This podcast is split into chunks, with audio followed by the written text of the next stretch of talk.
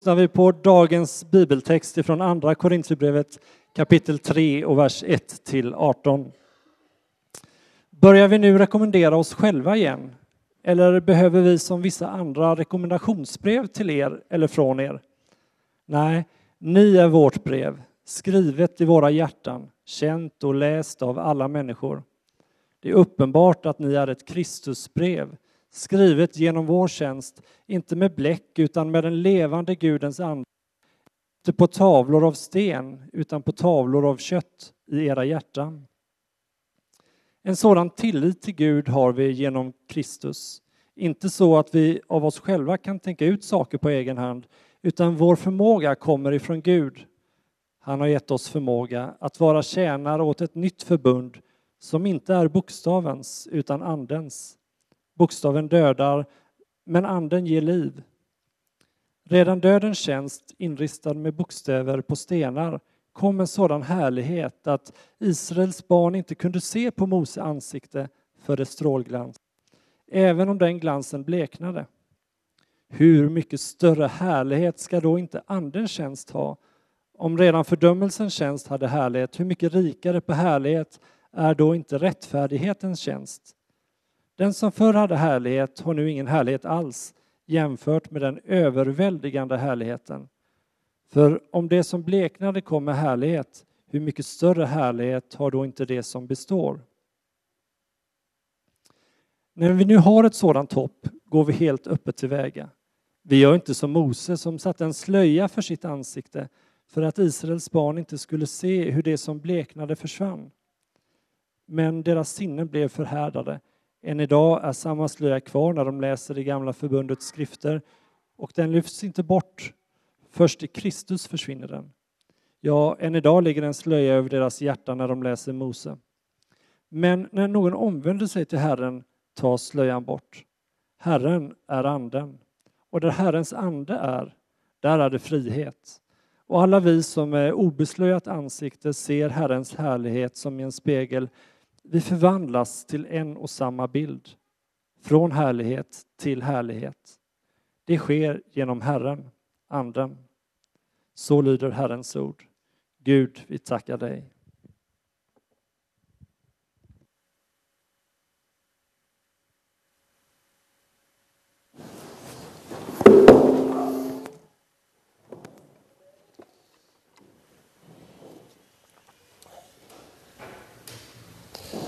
Ni har nu fått eh, lyssna till ett helt kapitel. Eh, det är gott med mycket bibelord. Vi är en kyrka som tror att Bibeln ska eh, inte bara vara i centrum utan vara upplyft i centrum av en församling. Det är kring Guds ord vi samlas och det är kring Guds ord som tilltalet ifrån himmelen finns.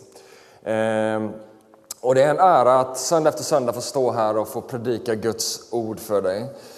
Samtidigt som det är en ära så är det också en utmaning som jag känner blir större och större för varje dag som går. Att verkligen få göra texten rättvisa och få låta Kristus lysa fram i sitt ord och att det tilltal som finns i texten verkligen ska få nå fram till våra hjärtan. Herre, jag ber att du ska hålla mig i ditt grepp den här stunden när jag ska få predika ditt ord. Jag ber också att du ska öppna våra öron och våra hjärtan så att vi kan ta emot vad du har att säga. I Jesu namn. Amen. Förra veckan så eh, inledde vi den här serien eh, från Andra Korinthierbrevet, Vår svaghet, Guds styrka. Och vi eh, predikar utifrån första kapitlet och där vi lät liksom Paulus liv få utmana oss till överlåtelse och efterföljelse. Paulus som mitt i förföljelse, mitt i lidande och motstånd ändå prisar Gud mitt i allt och välsignar Gud över att han mitt i lidande får tjäna Gud och leda människor till tro på Kristus. Idag så kommer vi in i kapitel 3 där vi får möta kanske man kan kalla för bibelläraren Paulus, för nu börjar han i Korinthierbrevet att, att mer lägga ut och, och liksom undervisa eh, och eh, i, I den här texten idag som vi har hört så, så talar han om hur Gud har instiftat ett nytt förbund med sitt folk. Ett nytt förbund, och det kanske du tänker det blir en tråkig predikan idag. Ett nytt förbund, det lät inte så inspirerande. Men jag tror att när vi ska packa upp den här texten som vi har läst här tillsammans, de här 18 verserna, så ska vi se att, att det ska få bli till djup inspiration och till liv och glädje för oss alla. Jag vill börja med att ställa några frågor. Eh, jag tänker inför varje predikan så man kan ha ett väldigt bra budskap. Men det är först när budskapet faktiskt träffar vår situation, våra tankar, där vi befinner oss, som vi på riktigt kan ta det till oss och relatera till det. Och när jag läste och förberedde mig och läste den här texten fram och tillbaka så var det en del frågor som liksom poppade upp i mitt huvud. Eh, så jag vill börja med att, att ställa några frågor och jag vill be dig att faktiskt ta en stund av reflektion kring de här frågorna och liksom hitta dig själv kring det här. Känner du ibland, kanske varje dag, kanske sällan, kanske hela tiden, att du inte räcker till för Gud? Kan det vara så ibland att du känner dig ovärdig Gud? Hur kan jag komma in i din närhet? Kanske som en samling som den här, eller en mindre samling när man liksom träffas några stycken eller när man kommer tillsammans på gudstjänst. Så, så är det som att du, ja, men du håller tillbaka lite i din tillbedjan och i din lovsång. Kanske är det så ibland att du känner att jag kan inte riktigt vara intim med Gud för att du känner att du inte är troende nog. Du är inte bra nog, du duger inte riktigt, du räcker inte till. Du älskar inte Gud så mycket som du borde, så därför så håller du igen i din tillbedjan av Gud. Eller kanske tänker du ibland att Gud inte är nöjd med dig. Andra är han nog nöjd över. Andra är ju så duktiga. Men du liksom håller tillbaka och inte frimodigt vågar gå in och njuta av Guds närhet.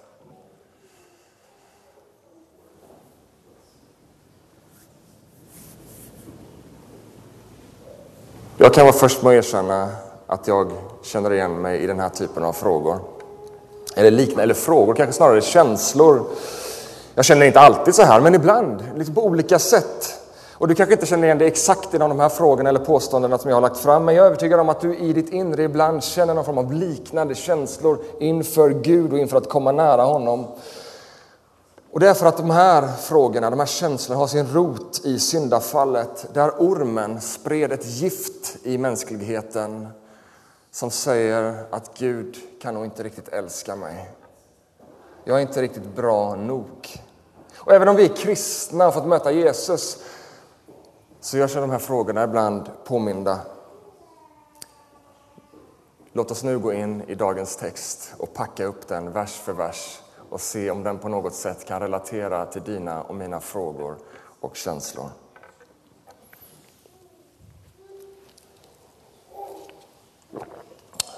Min första punkt i predikan har den inspirerande titeln Rekommendationsbrev.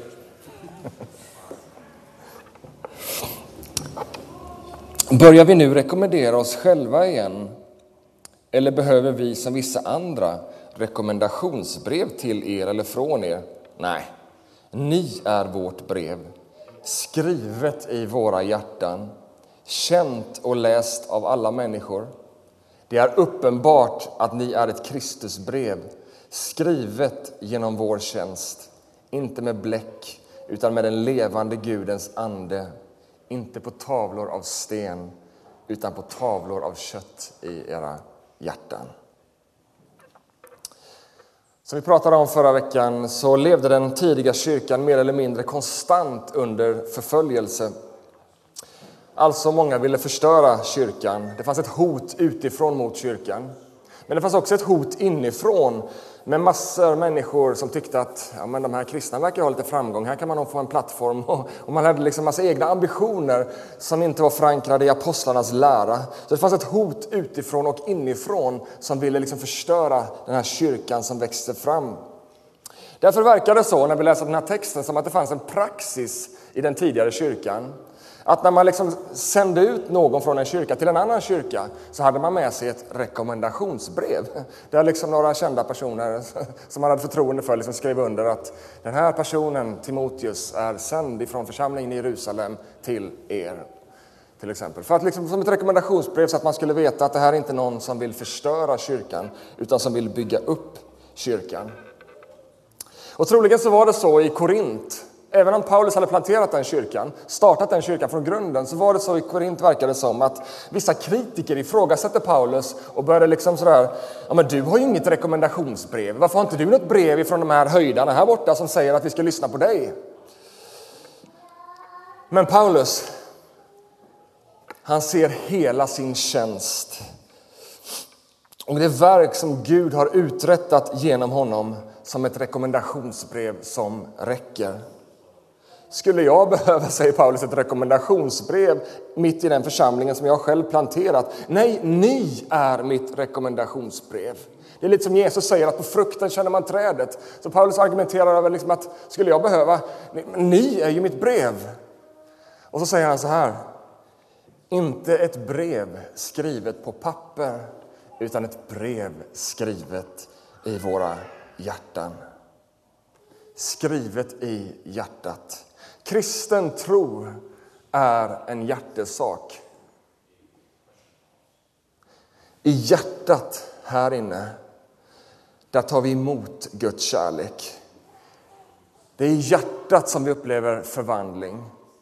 Och det är med hjärtat som vi tar emot Guds kärlek och det är med hjärtat som vi älskar Guds kärlek, eh, som vi älskar Gud och som vi älskar människor. Inte så att kunskap står i kontrast till hjärta, nej inte alls, de samverkar. Evangelium är kunskap om Gud, och om frälsning i Jesus Kristus.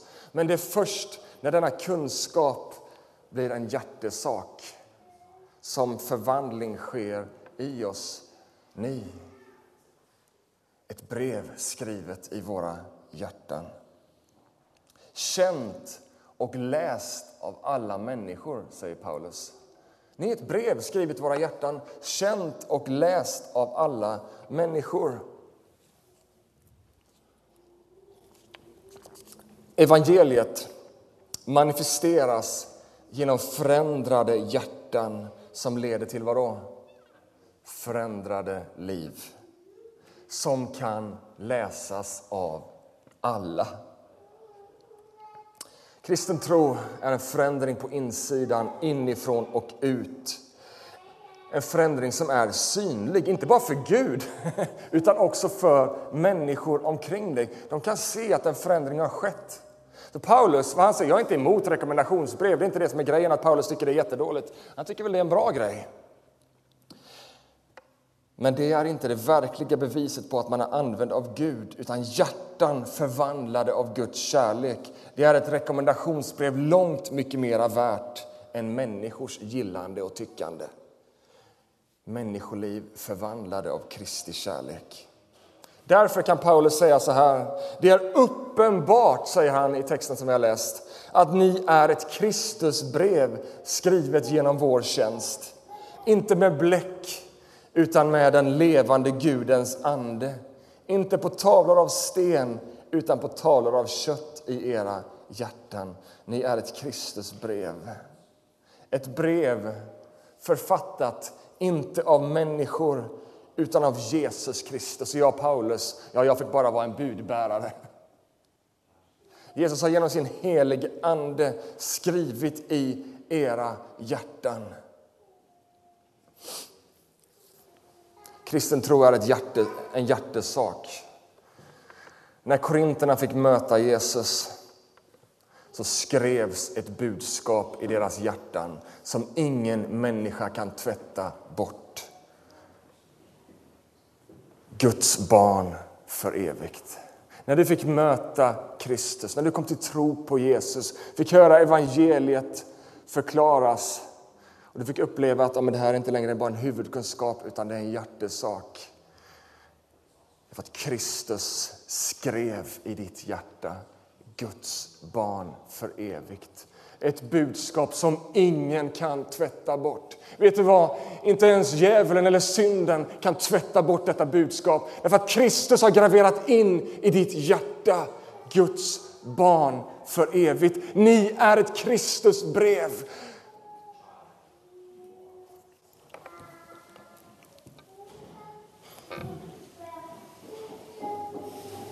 Och Det är så kul att läsa den här texten, för det är lite som att när Paulus sitter och skriver, jag tror att det, liksom, det, bara, det bara väller ut ur hans hjärta, och det är lite som att budskapet vecklas ut för honom själv tror jag under tiden han skriver. Så när han skriver här att ni är ett Kristusbrev, det är liksom jag har skrivit i era hjärtan och inte med bläck och papper.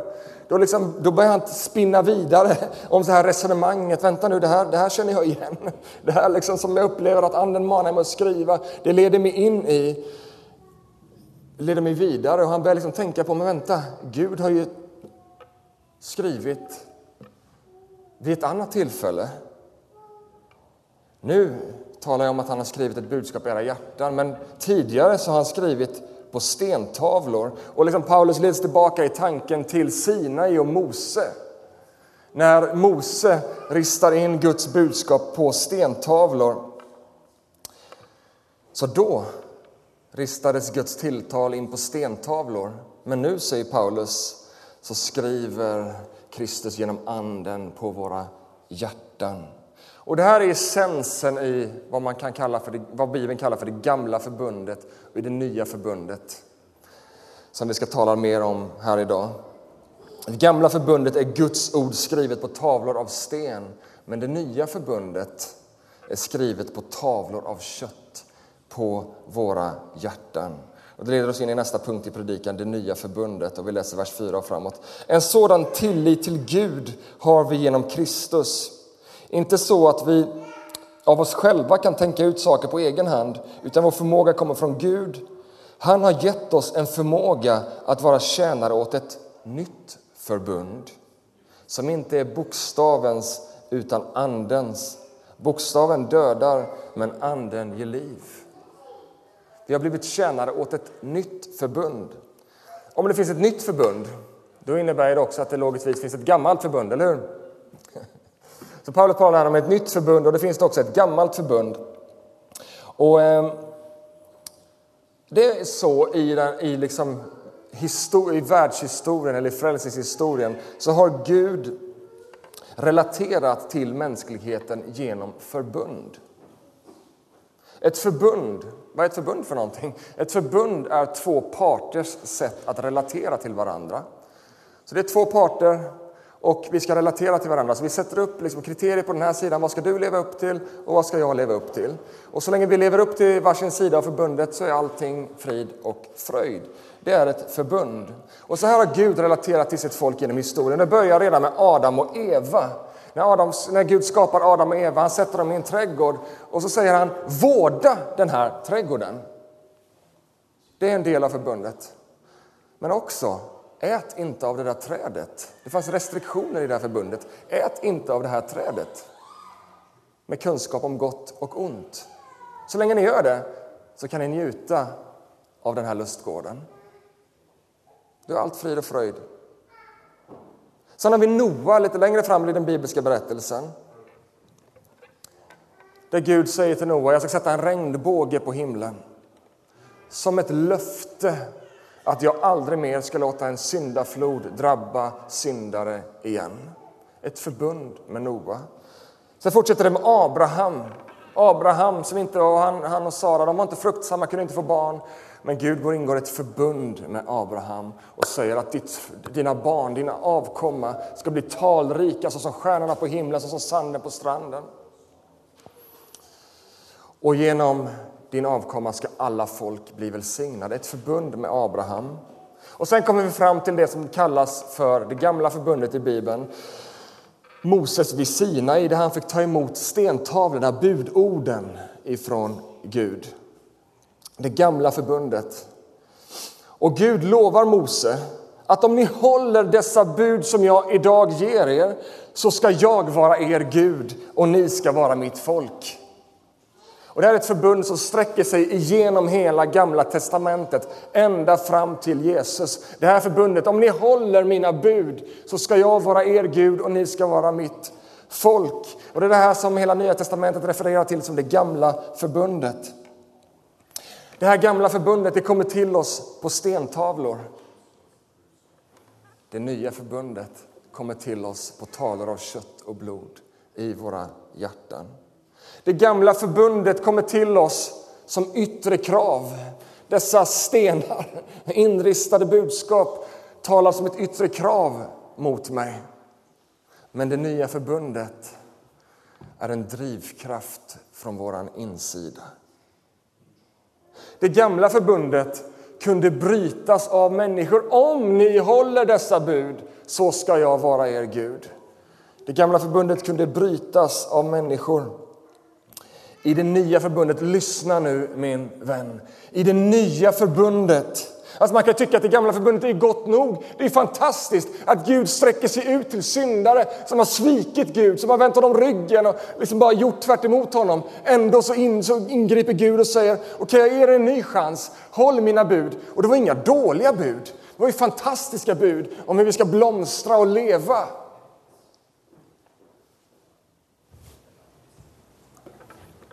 Men vi klarade ändå inte leva upp till det. Så Gud kommer med ett nytt förbund. Och lyssna nu. I det nya förbundet så lovar Gud syndernas förlåtelse och evigt liv i Guds närhet och härlighet. Låter bra, va? Evigt liv, syndernas förlåtelse. En evighet i hans gemenskap. Men inte nog med det, lyssna nu. Gud själv kliver in i vårt ställe och uppfyller också genom Jesus vår sida av förbundet. Ett förbund av två sidor. Håll det här, så håller jag det här. Gud visste det gamla förbundet funkar inte särskilt bra. Ni klarar inte av att hålla ens det här som är bra för er. Så vad gör han? Han kliver in och lovar evigt liv, renhet, rättfärdighet, härlighet, gemenskap med Gud för evigt. Och han kliver själv in och uppfyller vår sida av förbundet. Sluta tveka på att Gud är på din sida. Sluta tveka på att du är ett Guds barn. Sluta tveka på att Gud älskar dig. Han har i Kristus bevisat att han älskar dig, att han vill vara nära dig. Att han vill att du ska njuta av hans härlighet nu och för evigt. Det här är essensen i vad som kallas för det nya förbundet.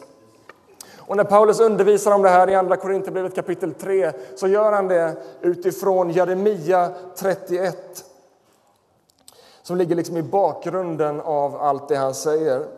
Och Jeremia profeterar om det nya förbund som Jesus ska komma med.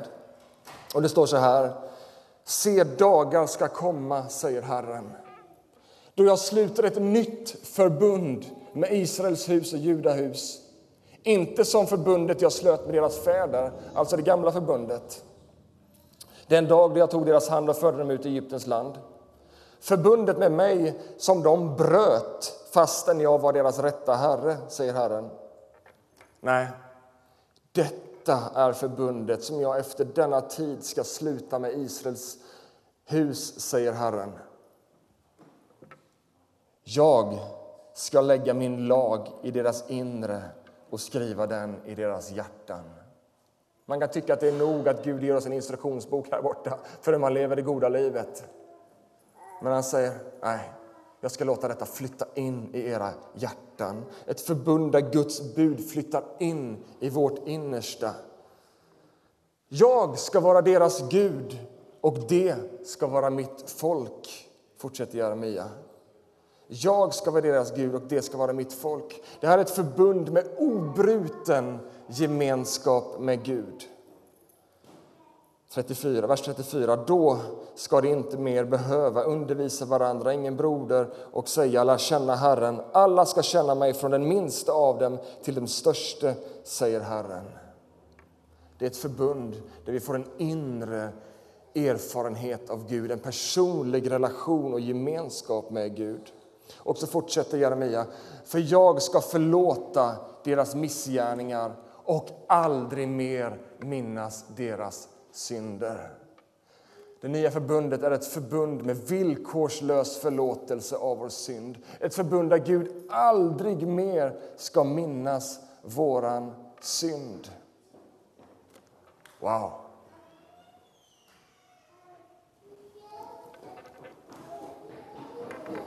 Om detta förbundet säger Paulus i dagens text en sådan tillit till Gud har vi genom Jesus Kristus. På grund av det här nya förbundet har vi en sådan tillit till Gud genom Jesus Kristus. Att Kristus har uppfyllt vår sida av förbundet.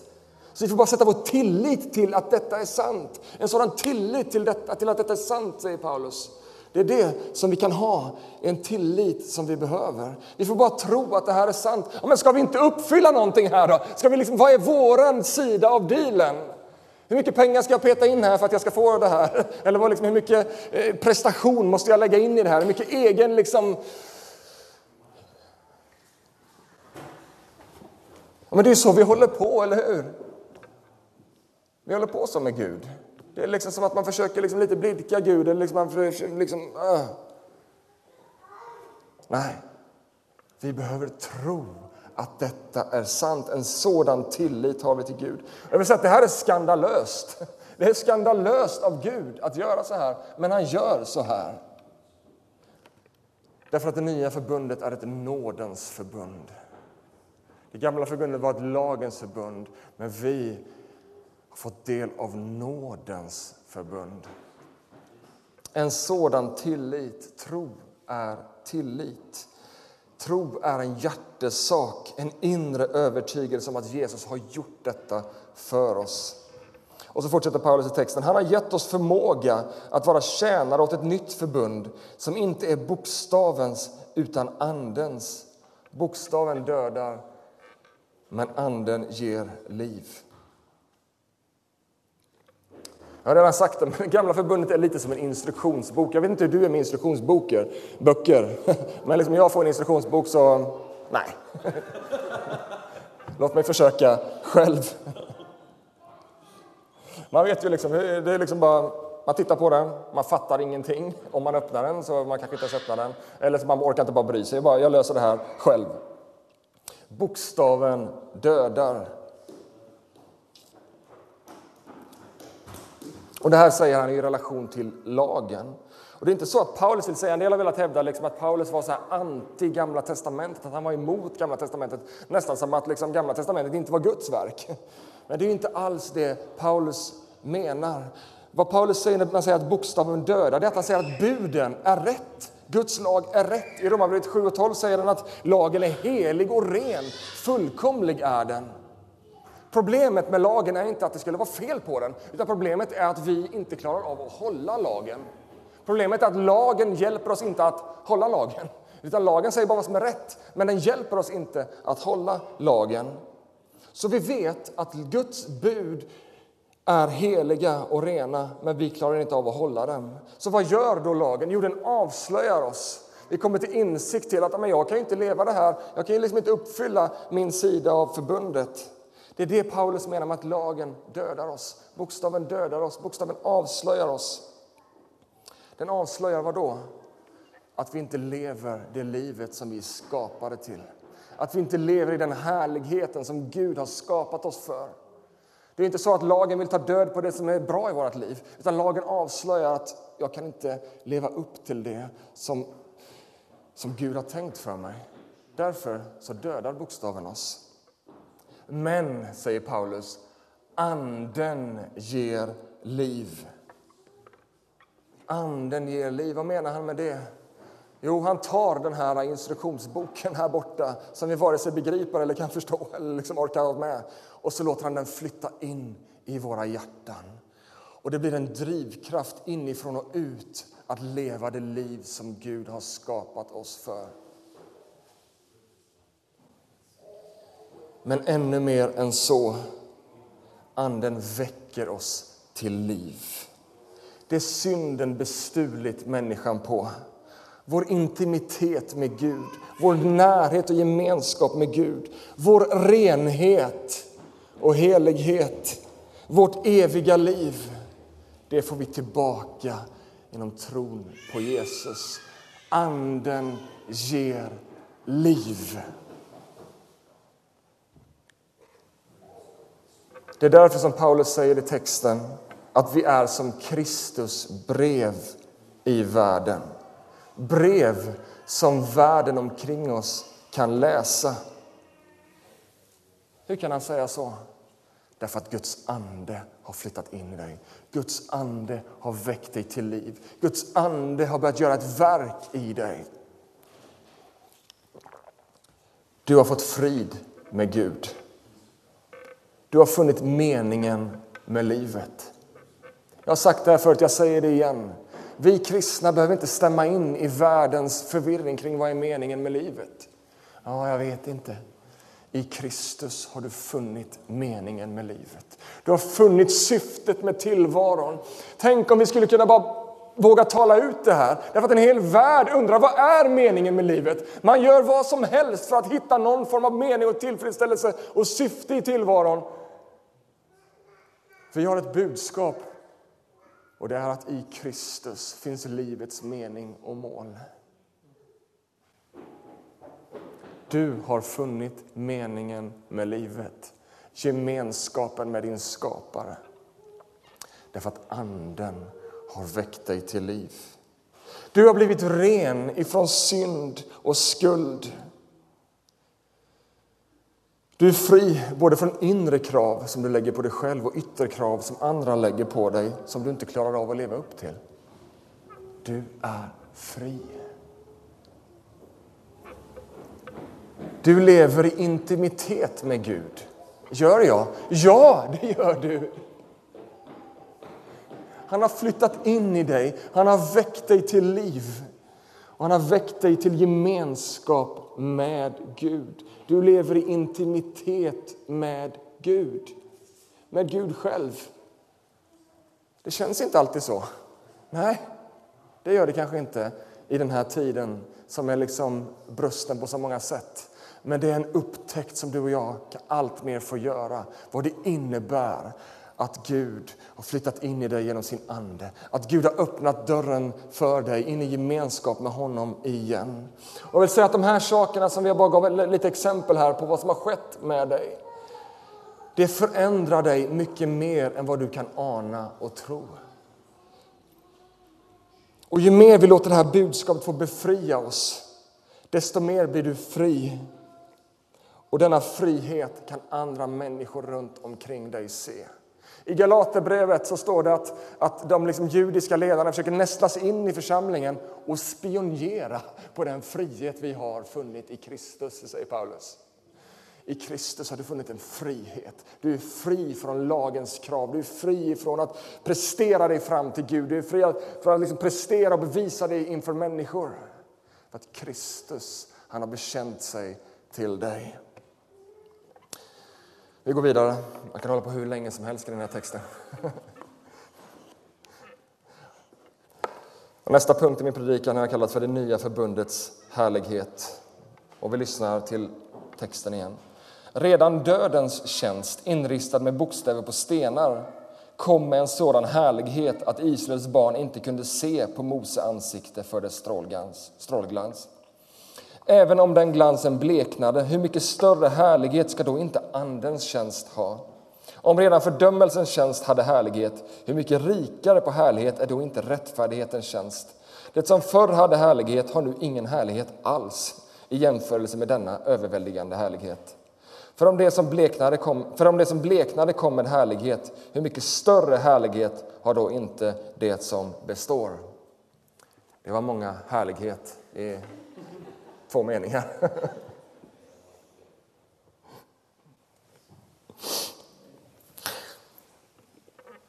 Här har många velat misstolka Paulus, som vi har sagt innan, att han vill förkasta det gamla förbundet. Det gamla är något dåligt. Liksom, att det här, liksom... Men det är inte alls vad Paulus pratar om. Då missar vi helt poängen i vad Paulus vill förmedla. Snarare så säger han ju att redan i det gamla förbundet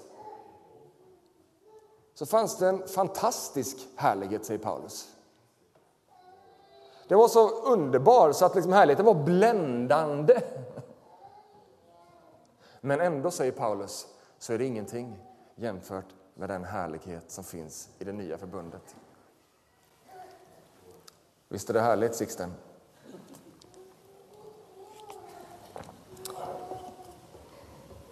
Det är egentligen ingen skillnad på härligheten, därför att Gud är ju densamma igår, idag och för alltid. Så härligheten är densamma. Men vad är då skillnaden? Vad är det Paulus är ute efter? Jo, skillnaden är att folket i det gamla förbundet inte kunde hantera härligheten. Moses han kunde träda inför Guds ansikte. Han var speciellt utvald av Gud. Så Han kunde träda inför Guds ansikte, han fick ta emot budorden och han liksom fick en sån härlighet över sig så att det strålade från hans ansikte. Men folket, de kunde inte ens se reflektionen av Gud i Mose ansikte utan han fick dölja sig bakom en slöja, läser vi i texten. Och vad ska vi med en härlighet till som vi inte kan uppleva? Det är ju det Paulus är ute efter. Hur härligt det än är så är det ju inte ett dugg härligt om vi inte kan uppleva härligheten. Det är lite som om du varit inne i ett mörkt rum för länge och så gå ut i solen. Det är bara in igen för det gör så ont i ögonen. Det är lite den samma, du liksom, kan inte hantera härligheten.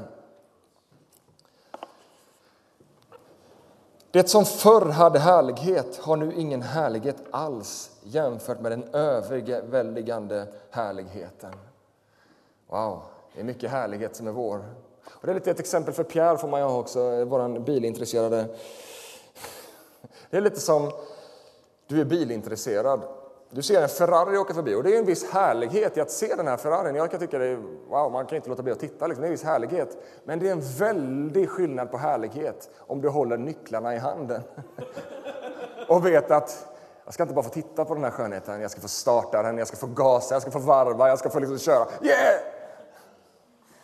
Det är samma härlighet, det är ju samma Ferrari, men en helt annan upplevelse. Och Det är det som Paulus talar om i den här texten, att i det nya förbundet så kan vi uppleva härligheten till fullo.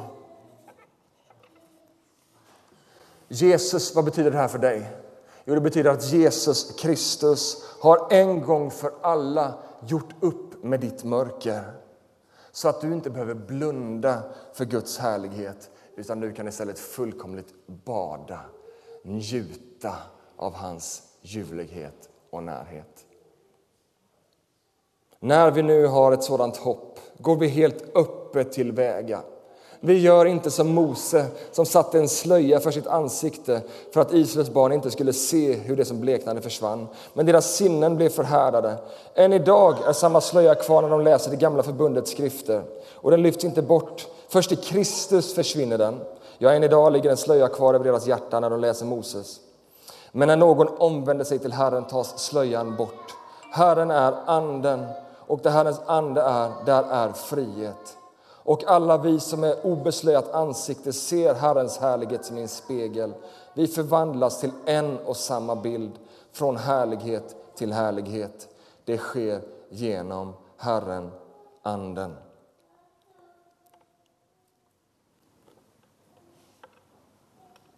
Mose fick uppleva härlighet. Han fick reflektera härlighet. Men härligheten var som en solbränna som försvann. Det är underbart att få en solbränna. Man åker på semester och man solar så mycket som möjligt tills man kommer hem och vara brun. Så hinner liksom färgen flagna av redan på flyget så man kommer hem så, nej. Jag kan inte visa mig, då tror de inte jag varit utomlands. Så var det också för Mose. Och vet du vad han gjorde? Denna slöja som han hade för att dölja härligheten med så att han skulle kunna vara nära Israels folk. Denna slöja började han nu istället använda för att dölja att han inte hade någon härlighet kvar. Solbrännan hade försvunnit.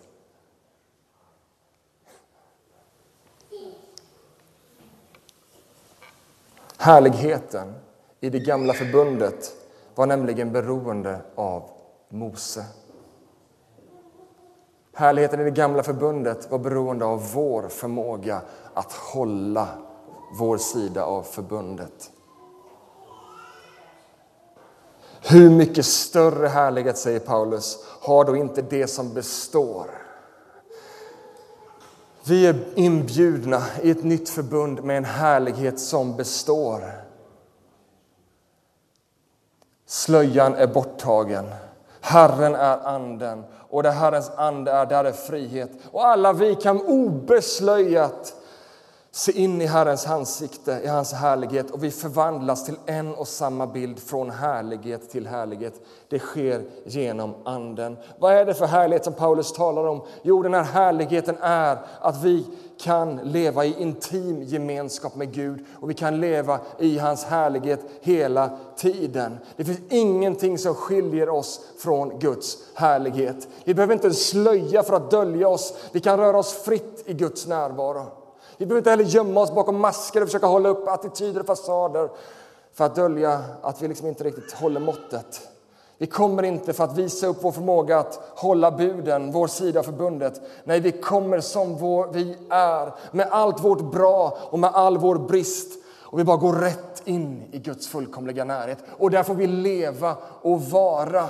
Anden har bjudit oss ut i fullkomlig frihet. Och det finns ingenting. Synden begränsar oss inte längre från att leva i Guds närhet. Därför att Anden är i dig. Och där Anden är, där är frihet. Och för mig så blir det här, wow! Vi får leva våra liv i hans härlighet.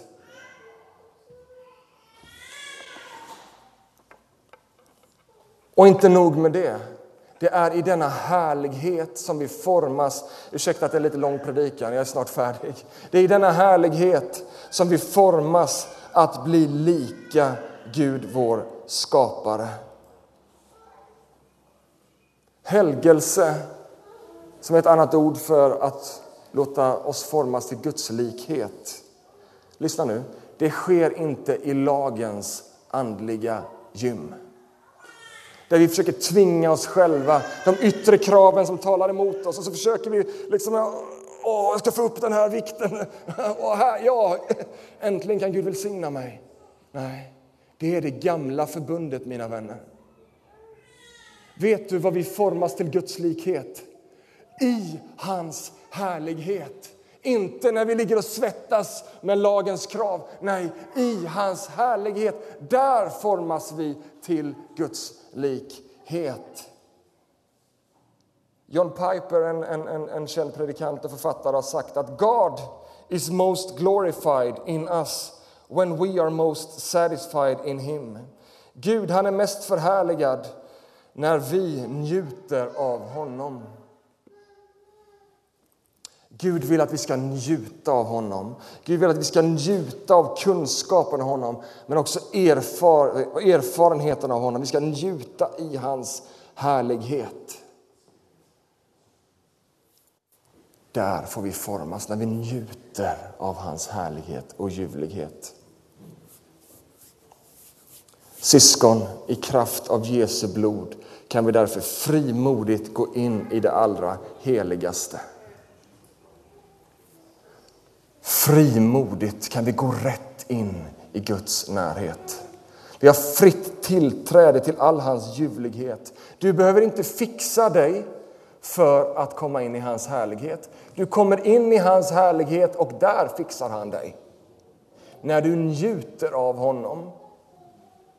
Wow, är det här verkligen sant? Det här är Paulus förkunnelse. Det här är Guds ord till dig och mig. Vi får komma som vi är. Men jag känner inte, de här frågorna vi ställde i början, jag känner inte att jag räcker till för Gud. Jag känner inte att jag är så bra som jag borde. Jag känner inte att jag presterar tillräckligt i mitt kristna liv. Gå bara rätt in, frimodigt, in i det heligaste. Där har du fritt tillträde och där får han forma dig.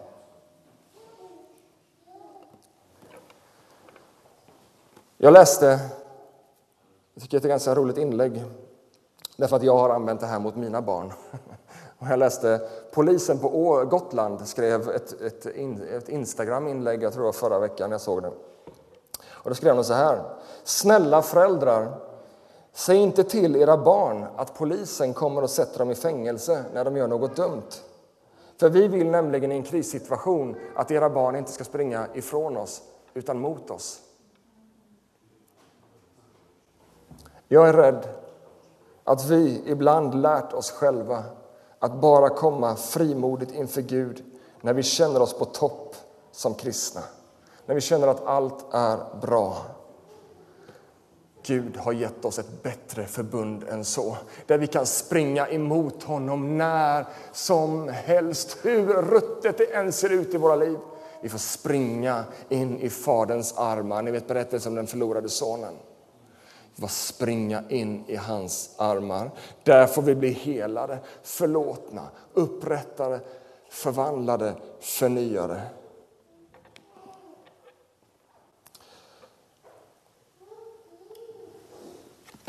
Jag har så mycket att säga, men jag kanske ska landa här. Kristus är medlare av ett bättre förbund, säger Paulus i Hebreerbrevet 8 och 6. Jag tror att vi allt för ofta lever kvar mentalt i det gamla förbundet. Till denna frihet, säger Paulus i Galaterbrevet 5 och 1, till denna frihet har Kristus gjort oss fria. Låt därför ingen tvinga er in under slavoket igen. Det är över 2000 år sedan som det gamla förbundet upphörde. Det är dags att det börjar upphöra fullt ut i våra liv. Till denna frihet har Kristus satt dig fri. Låt därför ingen tvinga dig in under slavoket där du ska prestera din väg fram till Gud. Där du ska prestera ditt kristna liv, där du ska liksom fixa dig själv innan du träder in i hans härlighet. Nej, Kristus har satt dig fri från detta. Och vad vill han då? Han vill att du ska njuta av honom. Han vill att du ska träda fritt inför hans ansikte. Så när vi samlas i tillbedjan och lovsång i en hemgrupp eller till gudstjänst, du behöver inte hålla tillbaka och tänka liksom att nu ska jag be 17 syndabekännelser här först. Det är jättebra att göra det, men liksom, du kan bara direkt hänge dig i tillbe och lovsång därför att han möter dig när du njuter av honom. Det är det nya förbundet som Gud har slutit med en människa. Och Det är ett förbund som inte upphör utan varar i evighet. Från härlighet till härlighet, säger Paulus. Och det sker genom Herren, Anden. Inte genom din förmåga, det sker genom Herren, Anden. Och där han är, där är frihet. Amen.